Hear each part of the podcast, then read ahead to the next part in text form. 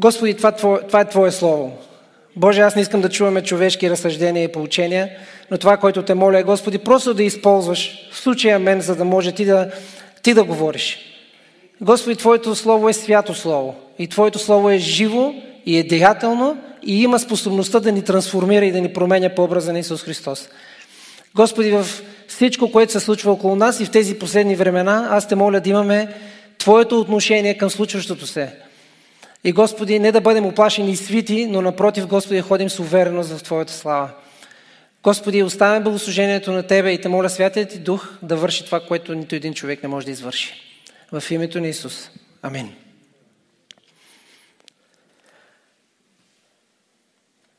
Опитал съм се да озаглавя това, което искам да споделя с вас, това, което Бог вярвам е вложил в сърцето ми. И темата е жертва или победител. Жертва или победител. Сега, още отнапред искам да кажа, че с това, а, което споделям, аз в никакъв случай не преекспонирам пандемия или нещо от сорта, защото вярвам, че прекалено много информация има по този въпрос. Това, че случващото се с тази пандемия попада в темата, а, не съм целял това. Защото ако погледнем периода, в който живеем, времето, в което живеем, колко бързо се измени всичко, както беше спокойно, както беше а, мирно. Изведнъж нещата се обърнаха толкова бързо и вие знаете какво се случи в началото. Хората се паникьосаха, изкупуваха стоки от магазините и така нататък, с което Бог ни показа, че нещата в този свят, на които разчитаме, които казваме, че са стабилни, като економика, като система, много лесно може да се разпадне. И да, нещата се клатят. А, не говоря само за пандемията, аз говоря за политическата обстановка. Не само в страната ни, макар че ние чуваме, нали, сме запознати по-добре с това, което се случва в страната ни, но а, не само в Штатите, не само в Турция, Близкия изток, просто има най-различни слухове и така нататък, даже много конспиративни теории по всички теми и хипотези, защото хората се опитват да си обяснат случващото се. Не е стабилна обстановката ни в економическа гледна точка, защото има хора, които не могат да разчитат а, на работата си, не се знае как ще бъде пазара, хората говорят за, за економическа криза, даже още преди пандемията се говореше, че има един, а, се очаква нещо такова. Времената, в които живеем, са много променливи и несигурни за нас.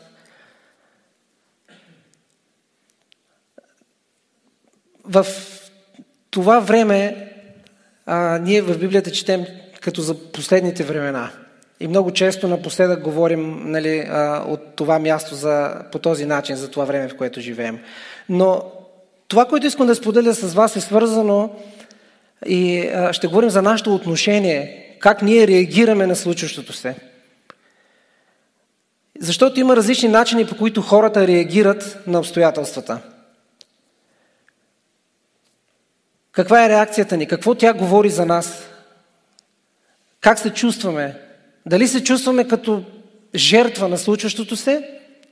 Не говорим тук за тази жертва, която е да пожертвам нещо. Говорим дали се чувствам като жертва на това, което се случва. Или се чувстваме като победители? И дали е въобще това някакво чувство или е някаква истина, която ние понякога забравяме? От какво зависи това всичко? И така, за да можем да си обясним, а, аз ще разделя нещата така. Жертва или победител? Искам да говоря първо за жертвата. И после ще говорим за победител. За жертвата искам да споделя две гледни точки с вас. Едната, жертва, е, едната гледна точка е свързана с а, а, разбирането за жертва на обстоятелствата, жертва на случващото, случващото се наоколо. Обикновено, когато, за съжаление, често пъти, между другото, се случва да говоря с хора, които са на различна възраст. Даже напоследък говорих с един млад човек. Даже той още не е семейен. И, и виждам отношението към случващото се. Отношението какво е? Ами отношението е един вид предаване, един вид носене по течението, един вид а, нищо не мога да направя по въпроса. Това е. Няма смисъл. Когато му казвам, защо не опиташ, защо не направиш нещо, какъв е смисъл? То в България така, ако е на работното място, тя ситуацията е така, така ни е културата. Ако е нещо свързано с държавата, пък нали, там е ясно. Различни хора, когато си говорите с тях, та държава, управляващите, нали, винаги има нещо. Те се чувстват а, безпомощни да променят каквото и да било. И, и, и, и, и това поражда в тях а, едно поведение. Какви чувства? Как, как се чувства една жертва на обстоятелствата? Ами някои хора се чувстват оплашени. Страх. Не са в контрол на това, което се случва и се страхуват. Какво ще се случи утре? Ще имам ли работа? Ще бъда ли здрав? Как ще се справя с а, семейството си, жилище и, и, и, и така нататък. Има много страхове. Има хора, които дигат ръце и казват ми да става каквото става. Една пълна пасивност. Нищо не мога да направим и ден за ден ще живеем. Ще оцеляваме някакси. Пасивност. Има хора обаче, които, са, които реагират агресивно. Те се настройват негативно. Започва в тях да се, да се появява гняв и омраза. Не само към управляващи, не само към... Просто всяко нещо, защото те имат нужда, те, те реагират по този начин. Защо? Защото виждат, че те се чувстват безпомощни. Нищо не могат да направят по въпроса. И тези, които искат да направят нещо по въпроса, понякога стават агресивни и го правят по много неправилен начин.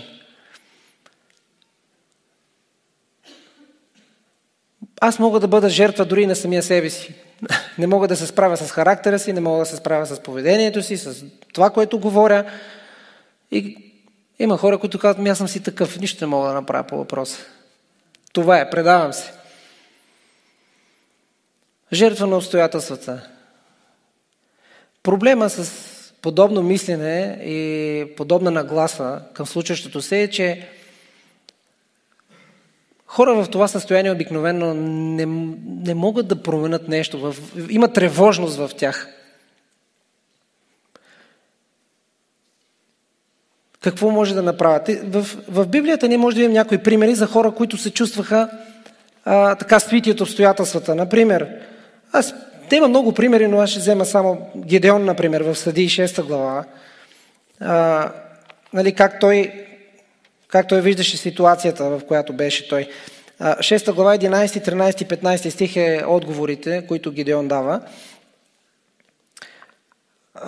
Тогава ангел Господен дойде, седна под дъба, който е в Офра и принадлежеше на авиезереца Йоас.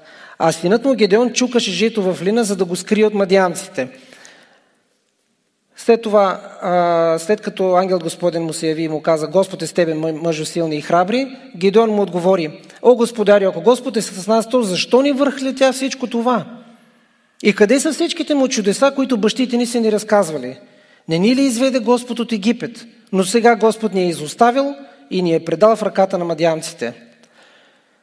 Един стих прескачаме и отивам надолу и отново Гедеон казва, О Господи, с какво ще освободя Израел?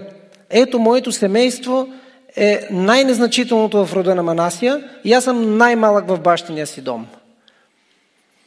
Ето как в тези обстоятелства един човек вижда себе си. Напълно неспособен да се справи. Въпреки, че ангел Господен в случая го насърчава и му казва, иди с тази твоя сила, може силни и храбри. Той е хо, Господи, аз ли? Та аз така, така, така, така. Има още един случай, който също е много известен и познат на нас. И това е Моисей, когато Бог го призова. Това е в изход 3 глава, 11 стих. Моисей каза на Бог, кой съм аз, че да ида при фараона и да изведа израелтяните от Египет? Кой съм аз? Аз съм никой. Четвърта глава, 10 стих и 13 стих. А Моисей каза на Господа, моля ти се, Господи, аз не съм бил красноречив, нито в миналото, нито откакто си почнал да говориш на слугата си, а съм бавен в своя език и реч. Сега виждаме, че обикновено, когато една жертва на обстоятелства бъде предизвикана да действа, не знам дали сте го видяли това в хора, с които сте си говорили и влизат в тази категория, а, се търси всякакво оправдание, за да не направят нищо. Сега пък проблема било, че не може да говори красноречиво. И Господ нали, какво му казва? Кой е направил човешките уста? Е, му припомня някои неща. А, обаче Моисей в 13 стих пак казва, молите се Господи, прети някой друг вместо мене. Явно му свършиха оправданията. Сега каже, Господи, прети някой друг вместо мене. И ние виждаме, гневът Господен пламна против Моисей. Вижте, когато сме изпаднали в състояние на жертва на обстоятелствата, е много удобно а, да се крием там и да, и да, да посочваме различни обстоятелства, за да а, не направим нищо. Така, това е една гледна точка за жертвата. Аз искам като контраст на това да стъпа на нещо, което Библията ни говори по въпроса. Когато сме в обстоятелства, които се променят и които ни притискат. И това е крутостта. Даже наскоро си говорихме и си викам колко подходящо. А, в библейското училище си го говорихме това тази седмица. И... Колко е вярно, колко е истинно в това време, в което живеем. Крутостта. Но за да може да говорим за крутостта малко, а, трябва да споменем за Божия суверенитет. И винаги трябва да помним, че Бог е този, който е не само създал всичко, Той е този, който а, движи всичко и е в контрол над всичко. Няма нещо, което да се случи без Той да допусне, без Той да позволи да се случи. Сега, лесно е така да се каже, но е много трудно да се разбере, когато аз и ти сме в някаква много трудна ситуация – и по-човешки несправедлива ситуация. Когато се случват неща на лоши неща на добри хора. Или лоши неща на, на мене. Тогава, когато знаем, че Бог е този, който е над всичко, и знаем, че Той е този, който ни подари Исус, и се казва, че ако той подари него, как няма да подари всичко, като знаем, че Бог е любов, Бог е милостив, защо се случва всичко това? Крутостта е тази, която приема всички Божии пътища за добри. Без значение, че ние не можем да си го обясним. Без значение, че това лошо, което виждаме, това зло, което се случва, а, не се вижда да е за добро. То, то, то, то е лошо, то е зло. Има хора умират, хора страдат. И добри хора. Аз се моля вместо да се подобрят нещата, да стават по-зле. И крутостта е тази, която прекланя колените си и чрез вяра в Него и в това, което е Той казва, Боже, не знам как, но всичкото зло, което е допуснато в този свят да се случва, е филтрирано през Твоята любов – не знам как, не знам защо, не мога да си обясна, но прекланям коленете си. Защо? Защото твоите пътища са по-високи от моите пътища и твоите мисли са много по... Аз не мога да ги обхвана, аз не знам защо. И проблема ни, когато изпаднем в някакви обстоятелства, както и това, което се случва в държавата ни, както това, което се случва в семействата ни, в живота ни, а, то е допуснато от Бога да се случи. Смятате ли, че Бог е изтървал нещо от контрола си? се казва, че косъм от главата ни няма да падне, без той да даде разрешение. Бог е в контрол над абсолютно всичко. И ако Той е допуснал нещо да се случи, това е защото Той има поглед, който ние нямаме. Проблема е, че ние гледаме на нещата от... А... Ние сме временни същества. Ние живеем в някакъв малък отрязък от време. И го гледаме само от тази гледна точка. Но Бог е извън това време. Бог е този, който може да погледне цялата картина и Той знае как да извлече максимална полза от цялата човешка история.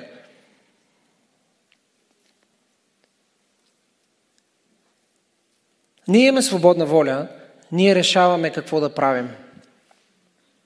Бог ни е оставал да решаваме и ние ще носим отговорност за решенията, които сме взимали, делата, които сме извършили, думите, които сме казали. Бог ще държи отговорност за това. Но въпреки всичко, Той знае ние какво ще направим, защото просто извън това време, как, и аз не мога да ви кажа, защото аз съм вътре в това време, но Бог знае и Той знае как, какво ще се случи. И моите избори, дори да са грешни, аз не мисля, че ние ще изненадаме Бога или ще го а, а, по някакъв начин той няма да е предвидел. Той, той е в контрол въпреки всичко. Той е предузнал това, което ние ще направим в живота си.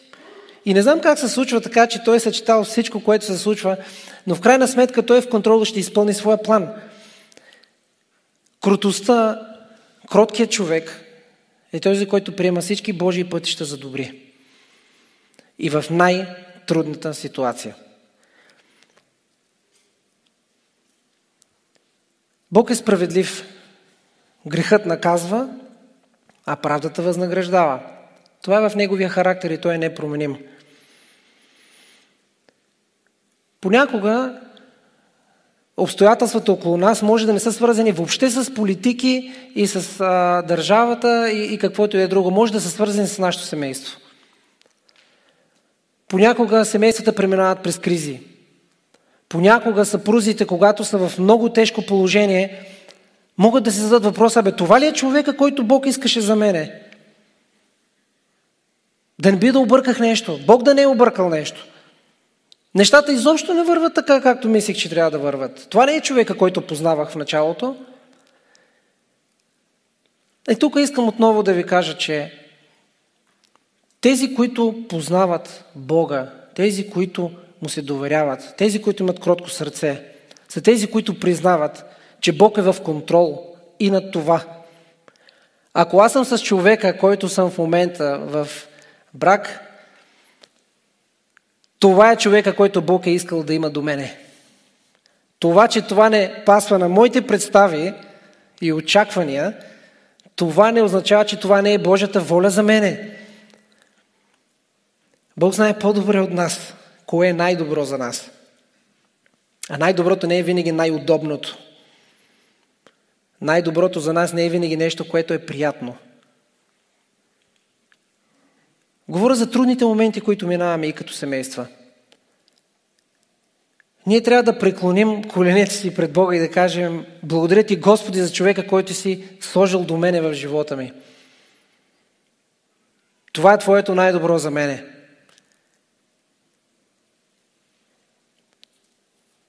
Има хора, които в тези обстоятелства, когато станат трудни нещата, реагират агресивно. Може да нагробяват брашния си партньор или други членове в семейството, понеже нещата не върват както трябва. Има такива, които са пасивни, изключват.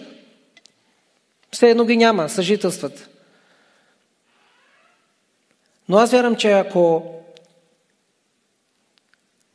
ние вярваме, че това е Божията воля за нас и знаем, че от една страна, ако някой са в много тежка криза, Бог мрази напускане, явно има защо. По-скоро трябва да се молим и с почет и уважение да се а, държим с нашия а, брачен партньор. Тези, които не са женени, това е напълно валидно в семейство с а, брата, сестри, родители, деца. А, Крутостта признава, че Бог е в контрол. Не случайно е този човек. Ако Бог не е искал да се съберете заедно, повярвайте ми, той знае как да го направи. Но той го е допуснал с цел.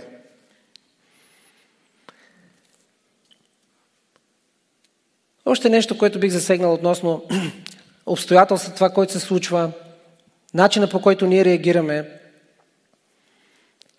Това е също разбирането ни относно нашето благовестие и свидетелството. Има хора от нас, които свидетелстват, благовестват, но не виждат тези, на които благовестят да се спасяват. Същевременно има хора, които не искат да благовестват, защото ги е страх или срам или някакви други причини. Тук въпрос е ако аз не съм благовесал, този човек ще отиде ли в ада?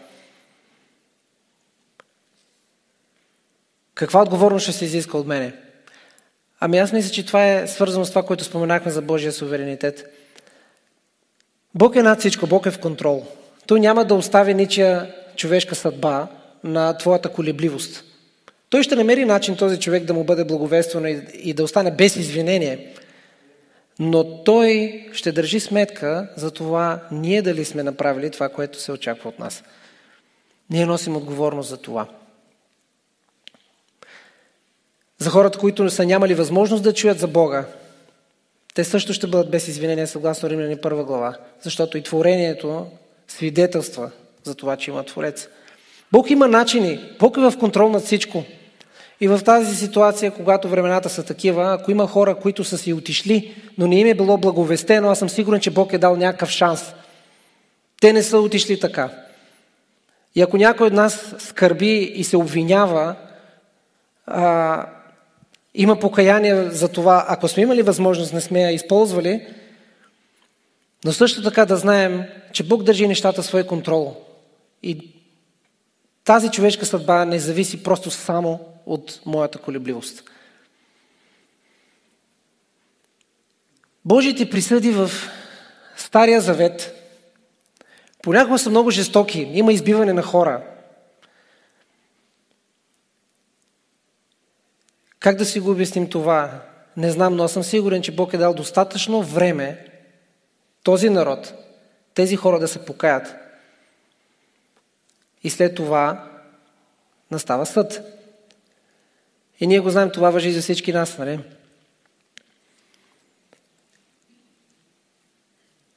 Когато се случват подобни неща в живота ни, ние трябва да помним, че Бог е любов, че Бог е в контрол, че Бог знае всичко. И ние не сме просто жертва на това, което се случва. Не трябва да се свиваме, да се страхуваме от случващото се. Нашата реакция или крутостта как реагира? Тя реагира с смирение. Тя реагира с предаване себе си на Бог и на Неговите пътища. Тя издига Бог в сърцето си. Тя идва в близост до Бога. И е пълно покорство на Неговата воля. В душата на човека идва мир, идва благодарност. Хората, които се чувстват като жертви на обстоятелствата, обикновено са настроени много негативно.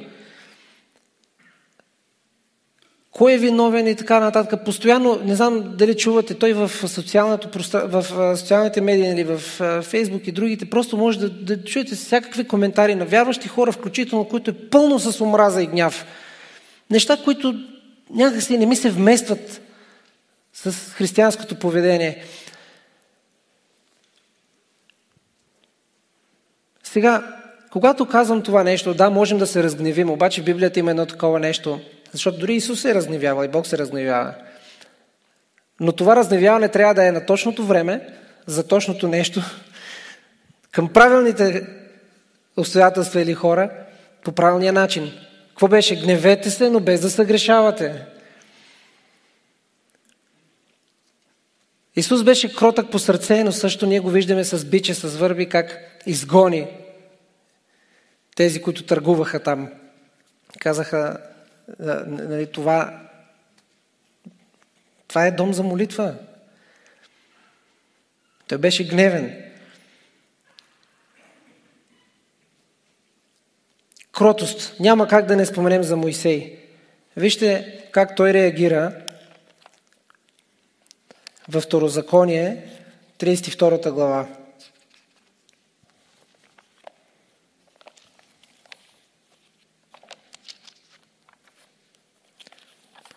Второзаконие, 32 глава, 3 и 4 стих.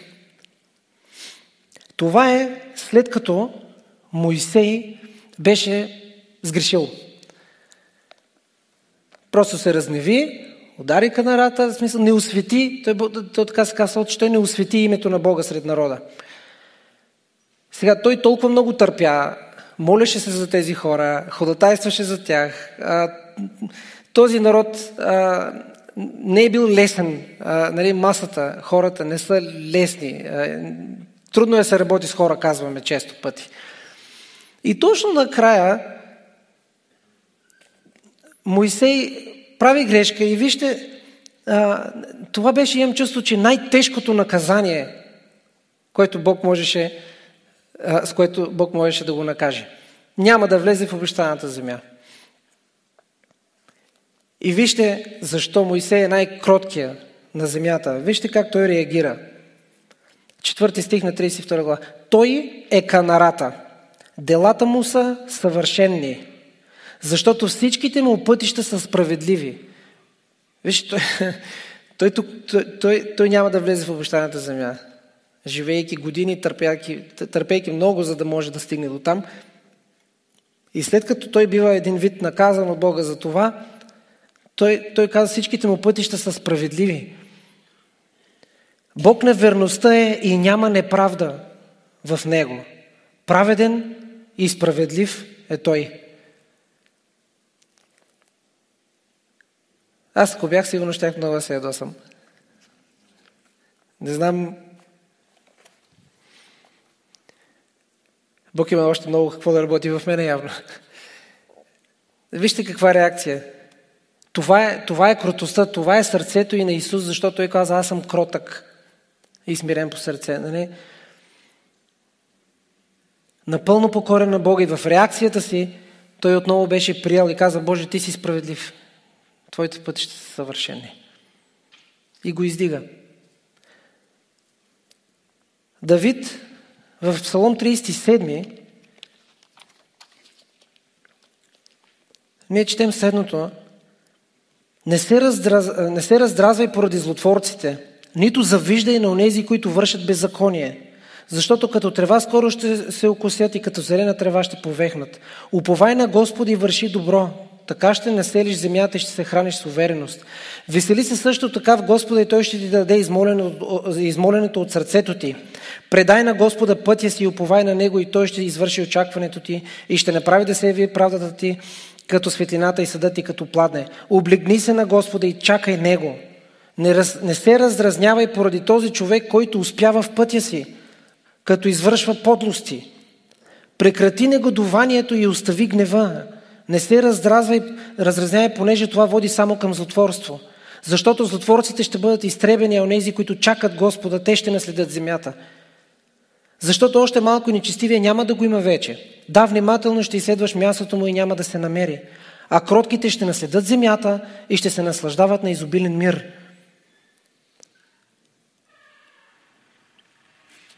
Вижте, дори и тук ние виждаме как не се раздразнявай за тези, които успяват в пътя си, като вършат подлости. Не се раздразнявай поради нечестивите. Вижте колко насърчителни стихове. За момента, когато се чувстваме неправдани, за момента, когато нещата не се случват така, както трябва и ние се чувстваме неуспешни. Мойсей и Давид, естествено Исус, нашия най-голям пример. В Йоан 8 глава, например, 28 до 29 стих. Тогава Исус каза, като издигнете човешкия син, тогава ще познаете, че аз съм аз и че от себе си нищо не върша, но каквото ме е научил Отец, това говоря. И този, който ме е пратил, е с мене, не ме е оставил сам, защото аз върша винаги това, което му е угодно. И, втория стих, и втора глава в Йоан, 13 до 17 стих. И като наближаваше Пасхата на юдеите, Исус отиде в Иерусалим и намери в храма продавачите на волове, овце и гълъби, тези, които седяха, обменяха пари, направи бич от върби и изпъди всички тях от храма, както и овцете и воловете. И парите на обменителите на пари и преобърна масите им. А на тези, които продаваха гълъбите, каза, вдигнете ги от тук, не правете бащиния ми дом, дом на търговия. И учениците му спомняха, че е писано ревността за твоя дом ще ме изеде. Исус беше кротък по сърце. И ние виждаме как той реагира в различните обстоятелства. Но като че ли кулминацията е в Матей 26 глава, 37 до 44 стих.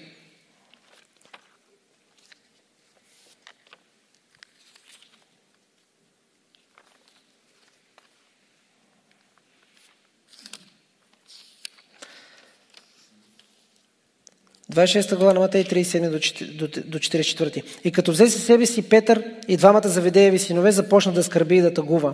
Тогава им каза, душата ми е прескръбна до смърт. Постойте тук и бдете заедно с мен. И като отиде малко напред, пада на лицето си и се молеше, като казваше, Отче мой, ако е възможно, нека ме отмине тази чаша. Не обаче както аз искам, но както ти искаш.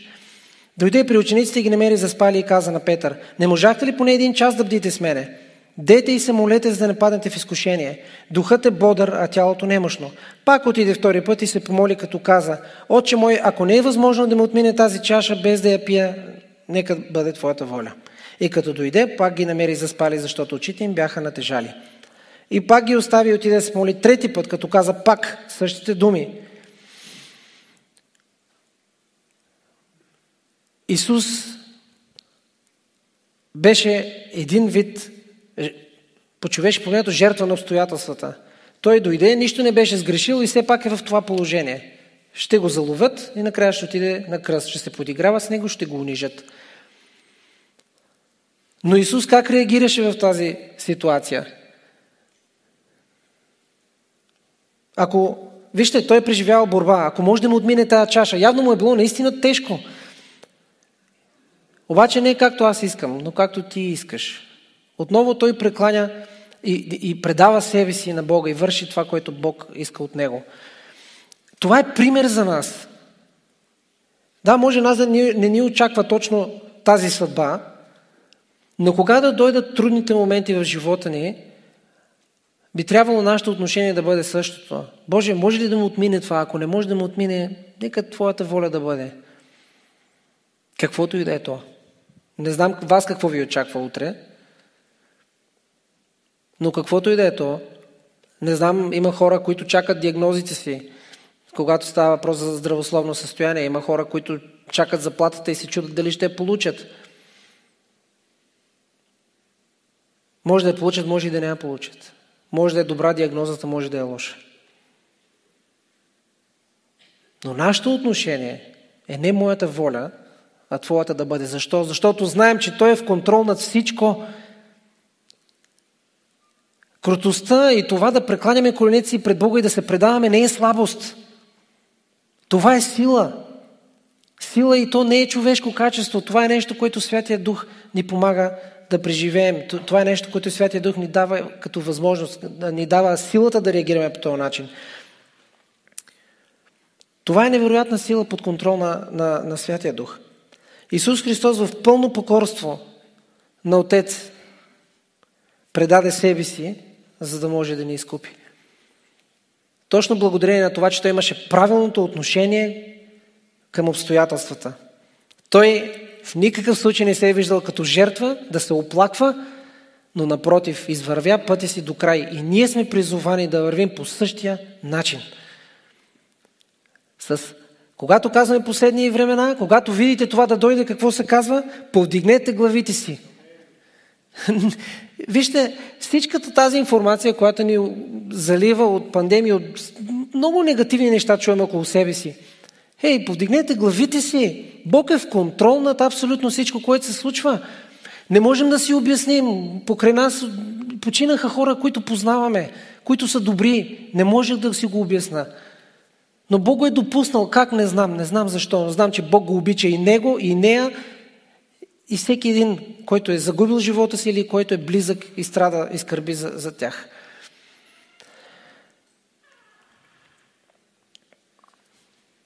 Кръста не е жертва на обстоятелствата някой, но е богоугодна свята жертва. Предаване на Бога. Добре, жертва или победител? Ами, Победителите, отново ще споделя две гледни точки, победителите в света са обикновено тези, които завземат, тези, които воюват, завладяват, тези, които постигат целите си, тези, които успяват в кариерата си, тези, които придобиват слава, мощ, нали, власт. богатство. Те са отгоре. Те са хора, които се чувстват, имат самочувствие, чувстват се добре, чувстват се успяли. Те променят един вид обстоятелствата с ресурса, който имат. Когато се сблъскат с някакви лоши обстоятелства, те са победители. Реакцията, те са доволни. Обикновено такива хора са горделиви, може би, нали, но, но чувстват удовлетворение от това, че те с тези две ръце са се справили. Обаче, когато обстоятелствата се променят, тези победители обикновено е много трудно да приемат, че не се справят. Ако се срути всичко, се случи така, че в живота им има бедност, загубят нещата, които са имали. Или има болест, която не могат и парите да помогнат в, в тази ситуация. Когато има враждебна среда, когато има неприемане, отхвърляне някакво или гонение, не се чувстват разбрани, тогава тези победители дали продължават да се чувстват победители? Вижте, по тази гледна точка, хората, които се имат за победители без Бога, тези, които когато успяват се чувстват победители, какво се случва, когато не успяват? Ме това е временно явление тогава. И затова искам да погледнем в Божието Слово и да видим какво Библията ни казва за победители. Защото Библията не говори за обстоятелства и ние сега ще го видим. Даже Библията ни нарича повече от победители. Ако разбирането за победител беше това, което преди малко споменах, когато успяваш, когато завладяваш, когато управляваш, не е чудно защо учениците се разминаха с очакването за Исус. Те очакваха Той да, да управлява, те очакваха Той да се възцари, когато беше на земята. И затова не можаха да разберат. Чак накрая се усетиха. Нали? Бог трябва, Исус трябваше да им се яви, да им разяснява. Той им го казваше прав текст и те все още не го разбираха, защото просто очакваха техния Господ, победител, цар, по човешки начин да бъде победител. Същевременно нещата въобще не се развиха така, както очакваха. Той беше заловен. Какво се случи с учениците? Разбягаха се. Един се опита да вземе с нож да отрежи, нали, да нападне стражарите, които го залавяха. Реагираше агресивно на ситуацията. Другите бягаха, оплашиха се. Защото гледаха на това по-човешки. Ние го знаем, защото вече нещата са минали. Победителите в Библията не винаги променя, са променяли обстоятелствата, не винаги са постигали целите си в живота. Дякон Стефан, едва ли целта в живота му е била да даде живота си някъде, да го убият с камъни. Но Бог го е допуснал, това се случи. Победител ли е? Победител е. Не виждаше себе си като жертва, дори в този момент, когато беше долу и го прибиваха. Не се оплака, не каза, Господи, защо? А той се молеше за тези, които го убиват. Това е победител. В, в тази ситуация отстрани не се вижда като да побеждава. Той губи, той губи живота си, но е победител. Апостолите, те повечето умряха с мъченическа смърт. Апостол Павел беше прибиван и гонен. Йоан Кръстител беше обезглавен. Победа ли е това? По-човешки не. Но според Библията те са победители. В нашия живот се случват лоши неща. И те не се променят. Апостол Павел се молеше с този трън в плата също да бъде отмахнат, но Бог не го отмахна. Не всичко, което искаме като вярващи и се молим за него, Бог ще го направи. Не можем, няма гаранция, че обстоятелствата около нас ще се променят. В други случаи обаче Бог избавя. Бог избави Йосиф не веднъж в живота му, въпреки че се случваха ужасни неща. Учениците бяха затваряни в окови, по затворите, обаче ги виждаме. Каква беше тяхната реакция? Не беше като на хора, които са жертви на обстоятелствата, а напротив, някои от тях подремваха и трябваше някой да ги сръчка да се събудят. Имаше други, които хваляха и славяха Господа. Като какви се държаха те? Като жертви на обстоятелствата или като победители? Тяхното поведение демонстрираше вярата им в Бога, предаността към Исус. Апостол Павел преживя корабокрушение, беше прибиван и въпреки това Бог го избавяше и той оцеляваше. Бог продължаваше да го използва още дълго време. Кое ни прави победители? Е, явно не са обстоятелствата около нас. Може да се променят, може и да не се променят. Можем да оцелем, може и да загубим живота си. И точно за това искам да прочита, защото когато разсъждавах по, по тези въпроси, няма по-хубаво описание, отколкото Римляни 8 глава. Римляни 8 глава 13 до 39 стих. Бог най-добре го казва. Римляни 8 глава от 13 до 39. Защото ако живеете плътски, ще умрете, но ако чрез духа умратявате порочните навици на тялото, ще живеете. Понеже които се управляват от Божия дух, те са Божи синове. Защото не сте приели дух на робство, та пак да живеете в страх, а сте приели дух на осиновение, чрез който и викаме Ава Отче. Така самия дух свидетелства заедно с нашия дух, че сме Божии чеда. И ако сме деца, тогава сме и наследници. Наследници на Бога и са наследници с Христос. И ако страдаме, а ние няма, ако не страдаме, нещо не е наред, ако страдаме, да се и прославим заедно с Него.